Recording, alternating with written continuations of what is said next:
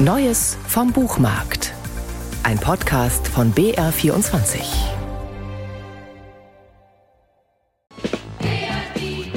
So klingt die Sesamstraße in Deutschland. In Russland sollte sie so klingen.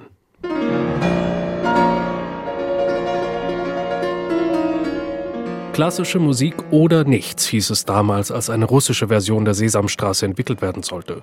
So erinnert es zumindest Natasha Lance Rogoff, Produktionsleiterin beim Sesame Workshop, die in den 90ern nach Moskau entsendet wurde, um dem postsowjetischen Kinderfernsehen das Licht zu bringen. Und das in Gestalt bunter, fusseliger Muppets. Ein Ding der Unmöglichkeit.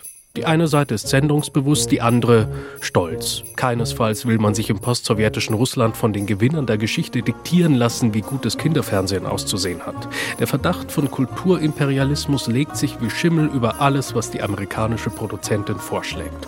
Nicht russisch genug. Diesen Einwand hört Lance Rogoff ständig. Anstelle der Muppets sollen russische Sagengestalten die Sesamstraße bevölkern. Am besten Baba Yaga, eine kinderfressende Hexe. You know, this has das Russland, das sie in den 90ern kennengelernt habe, sei ein Land mit einer unheimlich brutalen Vergangenheit gewesen, erzählt Lance Rogoff in diesem Interview.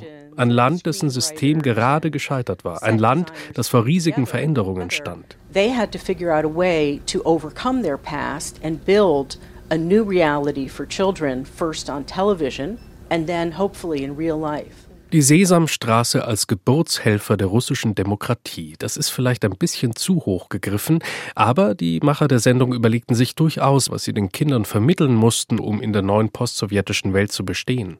Eine Welt der Konkurrenz, der Unsicherheit, aber auch der Freiheit. Das Russland, an das sich Natascha Lance Rogoff erinnert, gleicht einem Failed State. Politiker agieren wie Mafiabosse. Dann steht die Miliz im Produktionsbüro, will die Dreharbeiten stoppen. Auch das Fernsehen gehört zum Machtkuchen, von dem jeder nach dem Zerfall der Sowjetunion ein Stück abhaben möchte. You know, we ran out of money. The ruble collapsed. The people were killed. The office was taken over and I would say that it wasn't the entire company that was in favor. There was a faction that was like This is insane. This is, a, this is not good for the brand. Beim Sesame Workshop in New York will man sich schon zurückziehen, befürchtet, dass die Marke Schaden nimmt. Am Ende geht aber alles doch irgendwie durch.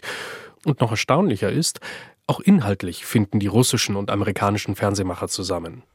Zwar schafft es Baba Yaga nicht in die Sendung, aber doch sowas wie die kindliche Version eines russischen Waldgeists. Seliboba, ein zotteliges blaues Muppet, das Musik riechen kann und es mit Regeln nicht ganz so genau nimmt. Die Ulica Sesam ist Kinderfernsehen für eine Schwellenzeit. Ein Bein am Boden, eins in der Luft. Tradition und Aufbruch. Und sie ist ein Beispiel für einen gelungenen interkulturellen Kompromiss. Am interessantesten wird das Buch dort, wo es genau von diesem Ringen erzählt, von der Suche nach dem eigenen im Gemeinsamen. Sogar auf Musik jenseits von Rachmaninow einigt man sich schließlich. Kinderpop, ja, aber mit russischem Melos.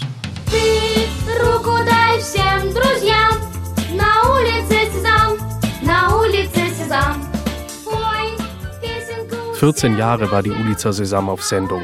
2010 räumte Putin sie ab, zu westlich. Seitdem sind die Moskauer Muppets ein Versprechen der Vergangenheit.